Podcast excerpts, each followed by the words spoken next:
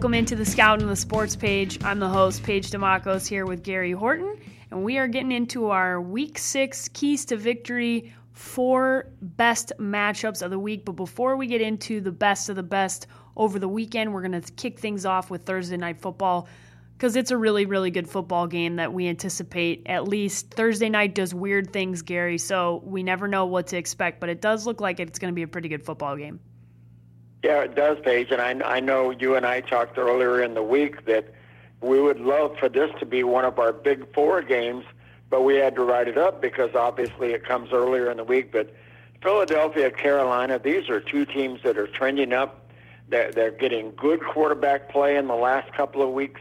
They're both started to run the football, and I think they have underrated uh, defenses. And, and, you know, my quick keys to this game the Eagles' run game sets up their intermediate play action passes, and they're great at that. If they can force the Carolina linebackers to bite on the play fake, give them some room to throw over the linebackers and underneath the safeties, they'll have a lot of success.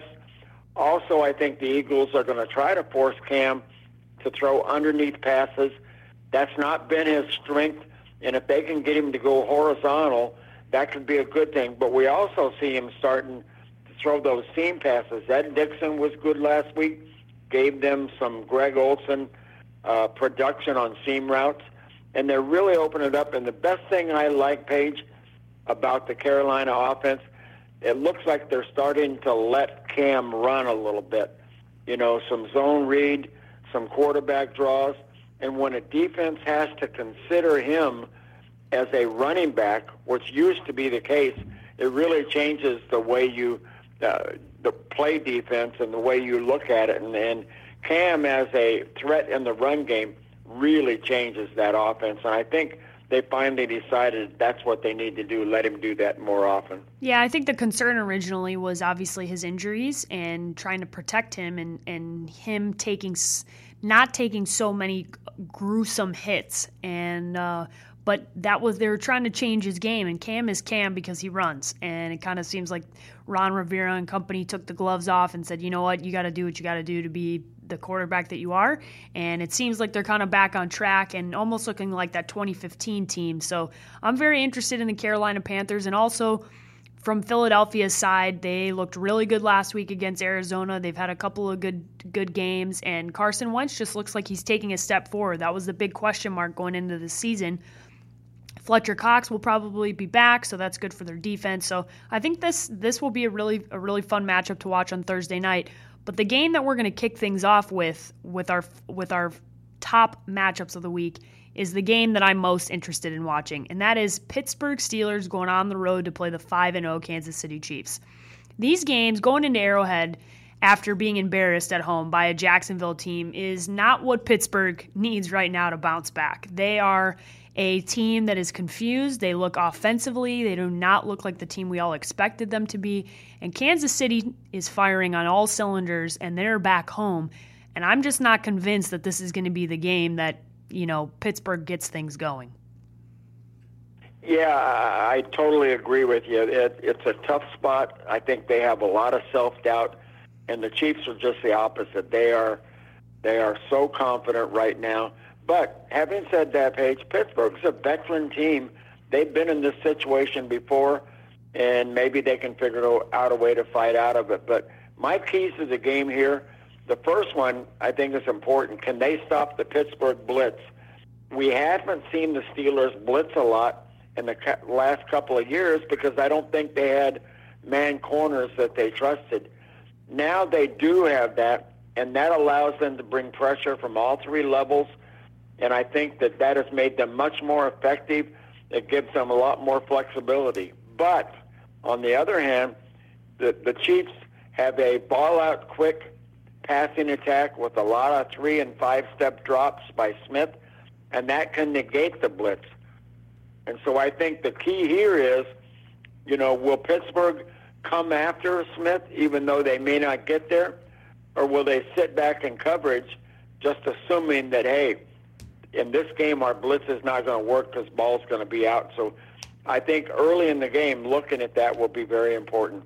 Absolutely. Also, Oh, go ahead. I'm sorry. No, I just I couldn't agree with you more. I think this is I'm I'm most interested in this game if it sets up to be kind of a trap game almost for Kansas City because they're feeling so good about themselves and Pittsburgh is going to try and try and bounce back, but I want to hear what your last key to the game is here.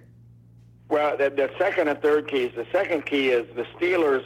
They must establish the run and be less predictable. Uh, Le'Veon Bell's not happy. Only had 15 carries last week. That's not enough behind this offensive line. And it looks like they really have a tendency now for Big Ben throwing a lot of short routes, hope they can get yards after catch, a lot of slants and crosses.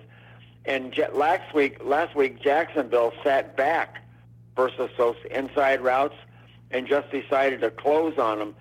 Interesting now will be Kansas City likes to play a lot of tight man-to-man schemes, you know, and Pittsburgh can then go to their rub routes and their pick plays. But again, how the how the Chiefs decide decide to, decide to be, defend them, blah blah blah. Easy for me to say. uh, will will be really critical. And then the third key is the Chiefs. I think will throw a lot of screen passes. They do this every week. It used to be a part of their run game or an extension of their run game. And against aggressive fronts, we saw it last week versus uh, Houston. We'll see it this week versus uh, Pittsburgh. They take advantage of that aggressiveness by letting them come through. Their offensive line can trap and wham versus those penetrators. And we will see bubble screens, wide screens, middle screens wide receivers, backs, tight ends, they'll all run it, and it's a huge part of the defense, and Pittsburgh has to be aware of it. I like this key matchup here, Gary. We're we're gonna get into the specific matchup here because I am highly entertained by Travis Kelce in this offense because he's he's utilized. He is a tight end by definition, but he's utilized like a wide receiver, similar to how Gronk is used, where he's used just so much more than a traditional tight end. And he's a lot of fun to watch. He is coming off a concussion and is likely going to be in this in this game. Um, so you're watching Travis Kelce, and who are you watching against lining up from him on the other side? Well, I'm watching Ryan Shazier. Uh, you know, he's a tackling machine, machine for Pittsburgh. He's great versus the run, but I think what a lot of people don't realize is he's very underrated in pass coverage. This is a guy that can cover backs and tight ends, and I think it will be a great matchup if he's in coverage versus Kelce. And the other thing he has to do, Paige, is be aware of those Kelce shovel passes. They've been very effective in this offense. So when he's in the backfield, look for Shazier to obviously defend against the shovel pass, but also on those little outlet routes, crossing routes. If he gets in coverage, that's a physical matchup between two elite players that'll be fun to watch. Oh yeah, it's gonna be. I love watching Travis Kelce play football. He looks like he's having a good time, and I I love watching that. But your X factor here is one of my favorite cornerbacks in the league to watch, and that's Marcus Peters. He has had a he did have a tough time the last uh, two weeks ago uh, with Washington back in in on their field, and he's going to be against some of the top tier wide receivers with Pittsburgh. If Pittsburgh gets going, you know he's going to have he's going to have his his plate full for this football game. Yeah, and I think the key here, the reason he's the X factor in my mind, is it depends on how the coaches play him. You know, when you don't have an elite receiver a lot of times he'll just stay on one side of the field, take it away, and basically challenge the opposing offense. Hey, make all your yardage on the other side of the field because you don't have this side with me here. However, when he faces an elite receiver, they sometimes let him cover that guy all over the field. And I would think that An- Antonio Brown certainly fits into that category. And so I think early on in this game, if he's following Brown all over, then we know what their philosophy is. Or he may just stay on one side of the field and, and, and take it away. But if they match up on each other, that's the matchup of the week in the NFL, in my opinion. Yeah, that's going to be that'll be a fun one to watch for sure. Now, your fantasy football sleeper going into this week is the same as mine, and that is Charcandrick West because he was only owned in 17% of leagues going into this week. He's now up to about 60% after a nice performance in Houston, and it looks like I'm still uh, high on my boy Kareem Hunt, But I think that Charcandrick West is going to also be utilized, and we know Andy Reid loves to throw run the football, um, and I think both of these guys are going to be the guys that you, that you can count on for fantasy. Yeah, and I, I think obviously he's not going to have a lot of touches, but they're really creative when they do give him the ball. You know, he had two touchdown catches uh, last week, and this is a guy that's had success before in this offense, as you mentioned. He's got nice skills as a receiver. You know, he can line up wide. Uh, he can motion. So I think he has a role in this offense. I don't know that it's a huge role because Kareem Hunt is still the guy. But I think he's going to have a chance for some big plays. It'll be interesting to see him in uh, red zone situations also. Yep, definitely. I'm uh, I'm gonna be watching that one, and I picked Kendrick West up because I have Kareem Hunt, so it's kind of ham. Oh, cu- well, cuff- you have their entire yeah, game then. Yeah, I'm cuffing myself to make sure that I, I have either guy going forward. But the next matchup, the LA Rams against the Jacksonville Jaguars. Who would have thought six weeks into the NFL season that this would be a primetime Big Four matchup for us? But these teams are both trending up. They're a lot of fun to watch. LA did lose last week to Seattle, a tough game, but it was kind of that grinded out game that we've seen between these two teams over the past few years. And I kind of was expecting LA a little bit more of LA. Jacksonville, on the other hand, goes into Pittsburgh and punches them in the mouth. I mean, just completely five interceptions.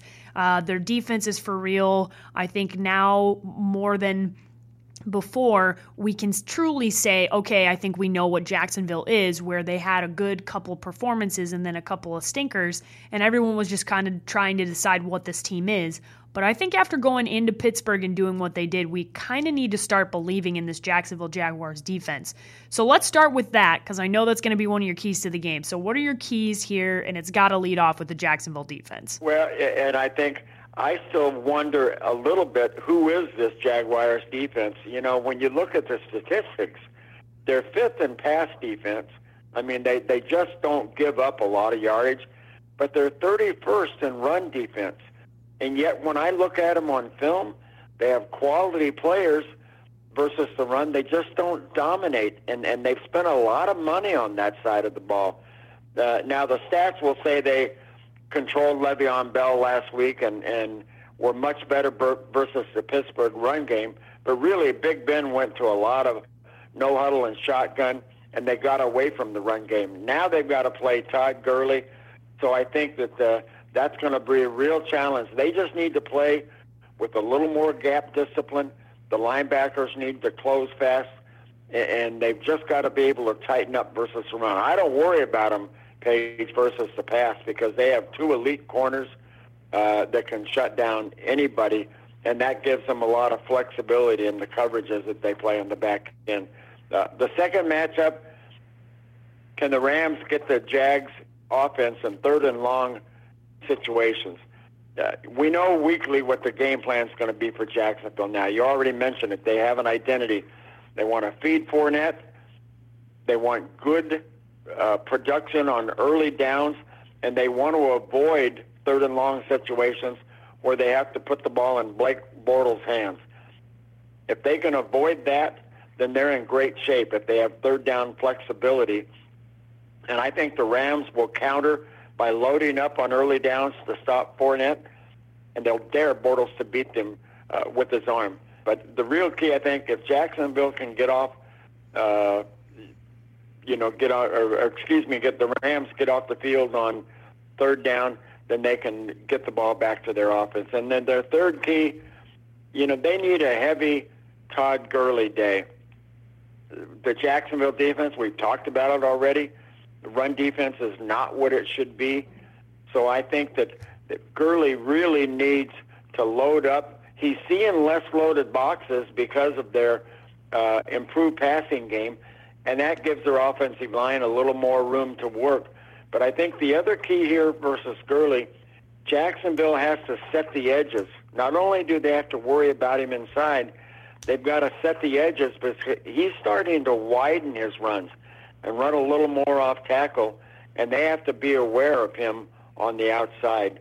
So that will be a key in this game. I look for Gurley uh, to really play well. Yeah, I hope so for my fantasy team. I, Todd Gurley's been Todd Gurley's been a guy who you can count on every week, and last week was a was a pretty rough week for him. Now, the specific matchup, the individual matchup we're watching in this game is Calais Campbell, for, former Arizona Cardinal, and wow, I just one of my all time favorite NFL guys playing against the Rams offensive line. The Rams offensive line has been underrated throughout the season. I don't think they're getting enough credit for what they've been doing to help this offense along. But Calais Campbell, as we've seen, has had some monstrous games. So why are you watching this specifically, this matchup? Well, because he's so disruptive. As you know, if you know the guy, he's huge. He's tough to get a body on. Uh, he has a great motor. He can play inside or outside. They can move him around, and I just think he has a chance to be really, uh, you know, disruptive. And, and that's what he's so good at versus this Rams offensive line. You said they are better. But if he all of a sudden is getting good penetration, now he's forcing the quarterback out of the pocket and getting Goff on his mark, and that really disrupts him. He also can be, I think, very good versus that inside Gurley run game. So he's just a guy that, that just, he shows up every play. He gives you a, a great effort, and I just, you know, he could actually be our, our key matchup almost every week. Yeah, absolutely. Now, the X factor in this game, two of the best corners in the game, that's Jacksonville's Jalen Ramsey and AJ Bouye. They are fun to watch. They have made uh, quarterback's life a living hell, including Ben Roethlisberger last week. So, what is it specifically that they need to do in this matchup to create uh, that chaos for Jared Goff? Well, what's funny, Paige, is a year ago, this defense played a lot of cover two and cover three looks because they they coaches just didn't trust them in man-to-man coverages, and the players actually complained that they were too predictable and easy to attack. So this season, we they have more experience, and now they've totally changed their philosophy. Aggressive man coverages, and that perfectly fits the skill set of these two guys. They can line up, take two receivers out of the game, or sort of uh, blitz flexibility, and it could give Goff uh, fits because if you can not allow those receivers for the Rams to separate, now Goff has to hold on to the ball. It allows the pass rush to get there, and it has a trickle-down effect to the entire uh, defense and offense. Now, our fantasy football sleeper this week, Rams tight end Tyler Higbee, he had himself a good game. Four catches, 98 yards last week, and eight targets against Seattle. So that's always good news from a fantasy perspective. What else about him makes this an interesting play? Because I think the tight end position group, as I continue to say on my fantasy show, is the hardest to guess on a week in and week out basis. So if you're getting that many targets, you got to feel pretty good about Higbee going forward. Yeah, and, and you know the Rams are starting to really like their two tight end sets with Higbee and Gerald Everett, and uh, you know as you said, week to week you're not sure who they're going to go to, but Higbee is a guy that Goff really likes. I think they were roommates in training camp, so they know each other well. Uh, you know he can line up in line, he can go out wide, but they they tell me that he's really starting to develop on the seam route. And now with legitimate guys outside, we didn't always see it last week, but with Watkins, Kupp, and Robert Woods, you know, and even Gurley as an out, outlet receiver, all of a sudden Higbee is going to get good matchups, and I think his production uh, uh, will improve. But you know, it could be Higbee this week, it could be Everett next week. But I think the Rams are, are semi-committed to getting their tight ends more involved in the passing game. Yeah, I'm uh, I'm in agreement, and I picked him up in one of my leagues that I had Charles Clay because Charles Clay got injured for Buffalo. So he's a good he's a good guy that I'm paying attention to from the tight end position because that position group in totality is a big disappointment usually year in and year out, and this year especially. But we're going to take a quick break, and when we come back, we'll do our last two matchups. Uh, this has been the Scout and the Sports Paige. All right, we're back uh, talking about the last two matchups here. Week six in the NFL. Paige Dimakos, Gary Horton, and this is the New England Patriots visiting the New York Jets. Both of these teams are three and two, and my oh my, I cannot believe they are tied atop the AFC East. the Jets coming off of win against the uh, against the Cleveland Browns. It definitely is not a, a signature victory for that organization, but considering what the talk was going into the season, the Jets tied for the league lead with the AFC East with the New England Patriots. I'd say they would take it. I'd say they'd take it and be pretty happy about it. So, New England going on the road, they've been an interesting team thus far. We had a lot of hype going into the season, and they've been up and down. This was their best defensive performance last week against Tampa Bay. So, what do you expect? Tom Brady sat out of practice earlier this week on Tuesday, which c- concerns about his left shoulder. I, it's expected that he's going to play, obviously. If Tom Brady doesn't play, that's a completely different team. But we'll say Brady's playing, and uh, Gary, give us your keys to this this matchup. Well, and I think the first key is right there. Can the Jets pass rush get to Brady? Uh, you know, I think there's some concern about this offensive line now. They've made some tweaks to try to improve things, but this is a 40-year-old guy that's just getting hit too much. Uh, 32 hits and 16 sacks through five games.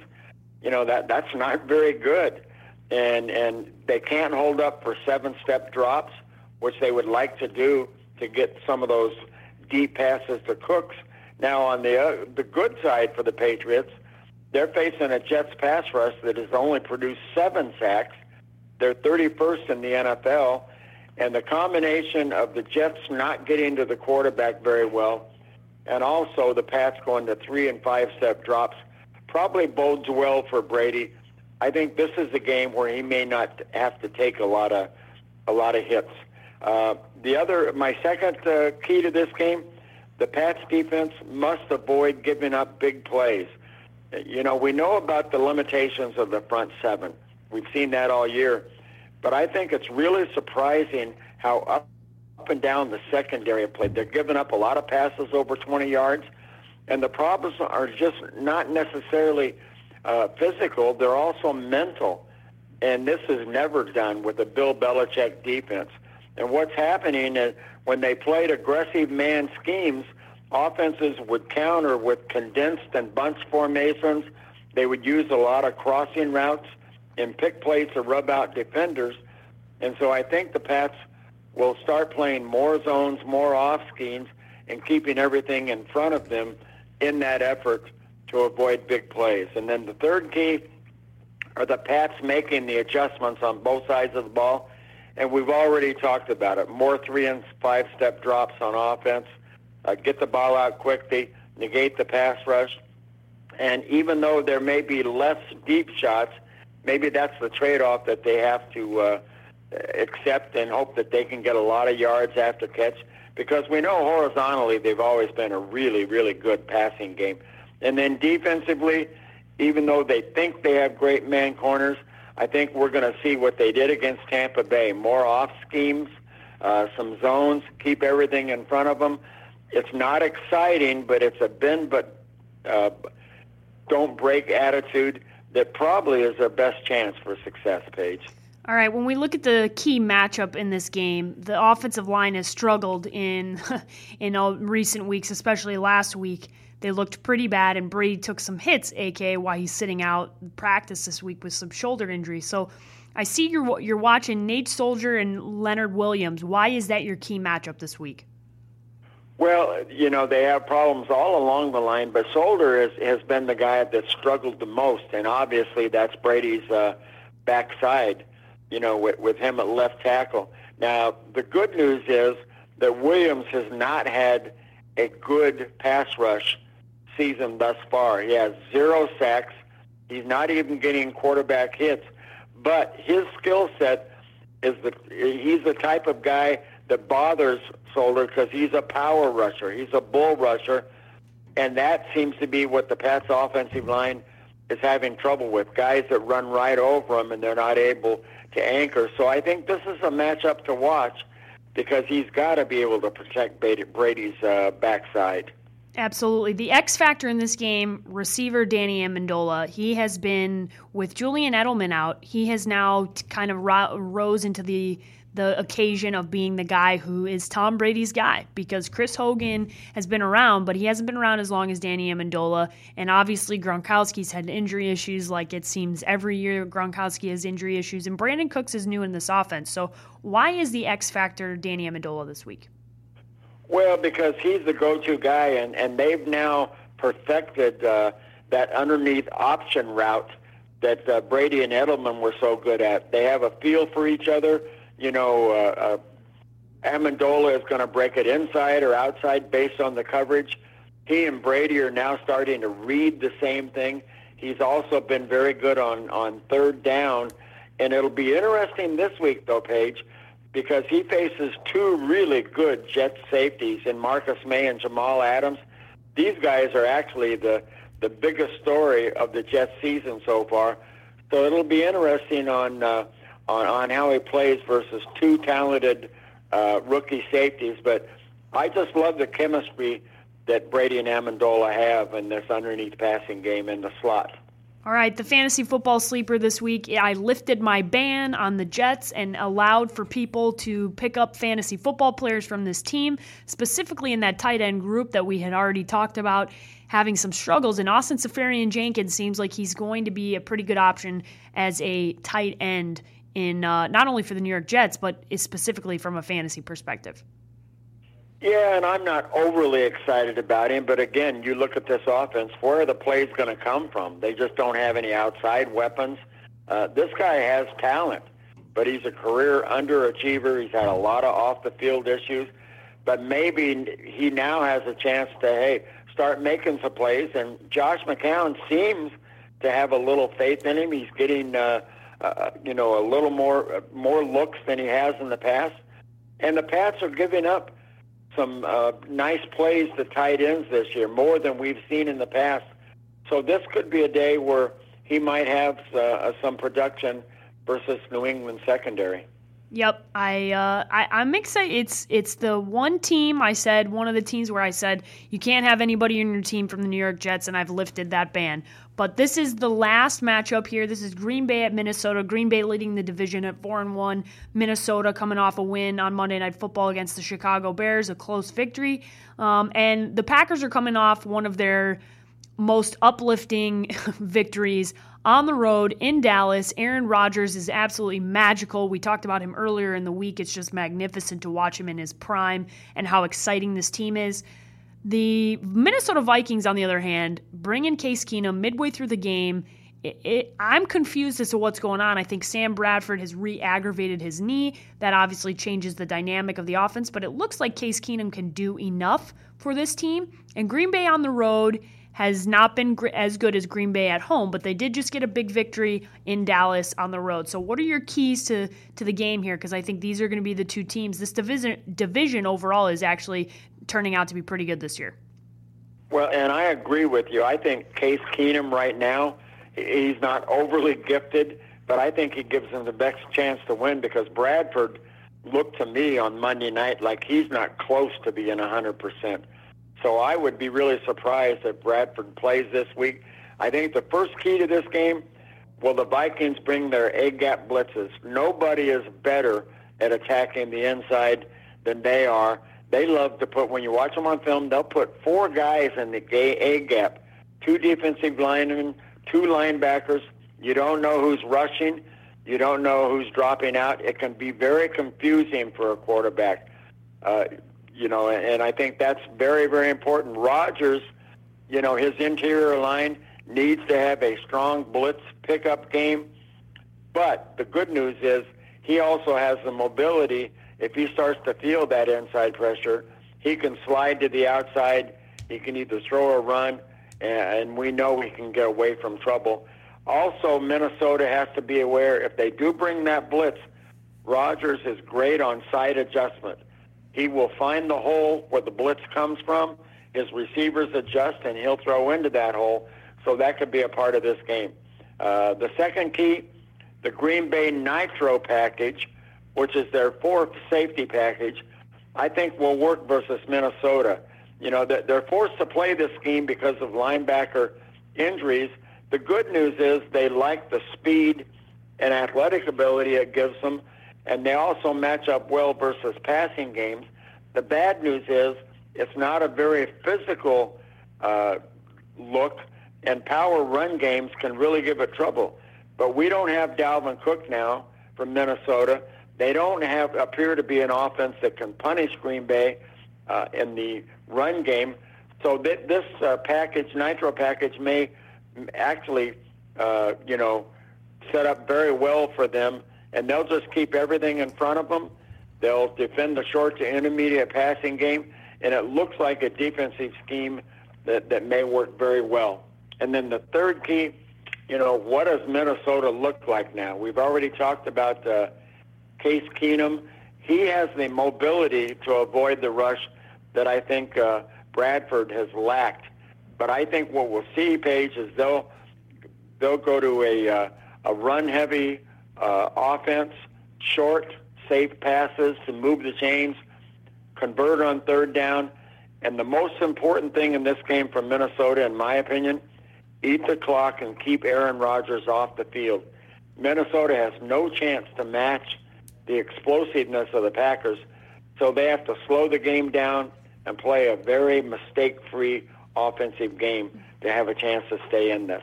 All right, the key matchup here, Gary. Stefon Diggs and Adam Thielen have been the most effective duo in football throughout the last few weeks, and they're facing a Green Bay cornerback position group that isn't exactly in the elite category. So, what about this matchup do you expect to happen? Well, I, I love the two receivers from Minnesota. Who would have ever thought they would be this good, you know, five games into the season? But they are absolutely terrific. Uh, I think it'll be interesting to see again how Green Bay plays against them. Will, will they double cover them? Will they try to bump them at the line of scrimmage?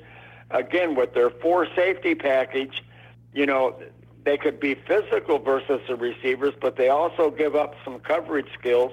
I don't like the Green Bay corners in single man-to-man coverages, so I think that uh, Diggs and Thielen could have some room to run uh, versus a secondary that is not great in coverage when they have to go to man situations.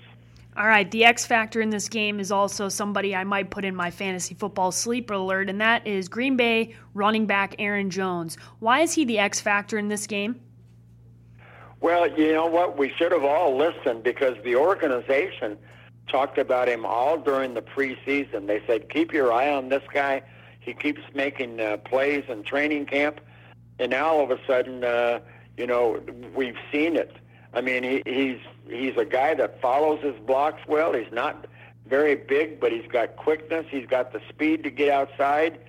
Uh, he's actually making some yards after contact, which you wouldn't expect uh, for a little guy. And I think when Ty Montgomery comes back, he'll still have a role in this offense because he can give them explosive plays the fantasy football sleeper, I have uh, I'm putting Jones as mine, but I like yours as well because with Dalvin Cook going down, we didn't know if it was going to be Latavius Murray or Jerick McKinnon, and it looked like it's going to be a little bit more of Jerick McKinnon going forward.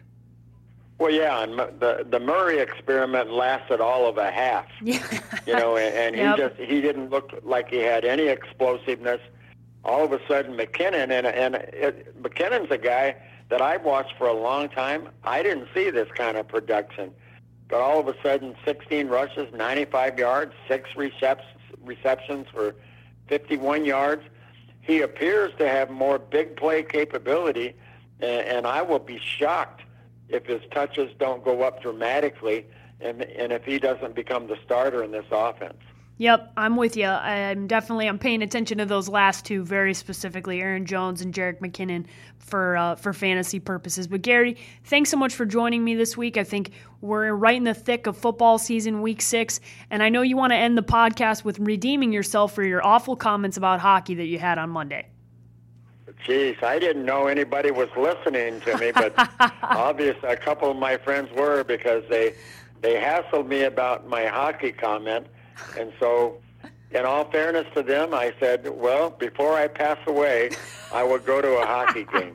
I give you my word. And so I'm looking around and I'm seeing if there's a hockey game in my neighborhood here in San Diego that I can go watch to get it off my bucket list. But I may have to drive up and go see the Anaheim Ducks. But I will go to a hockey game and I will enjoy it. I give you my word. All right. I think uh, the LA Kings, when the uh, Chicago Blackhawks come to town and play at the Staples Center, I think we're going to have to circle that one on your calendar. All right. All I'll, right. I'll do it. I give you my word. I will. All right, Gary. Well, for Gary Horton, I'm Paige Dimakos. This has been the week six edition of The Scout and the Sports Paige.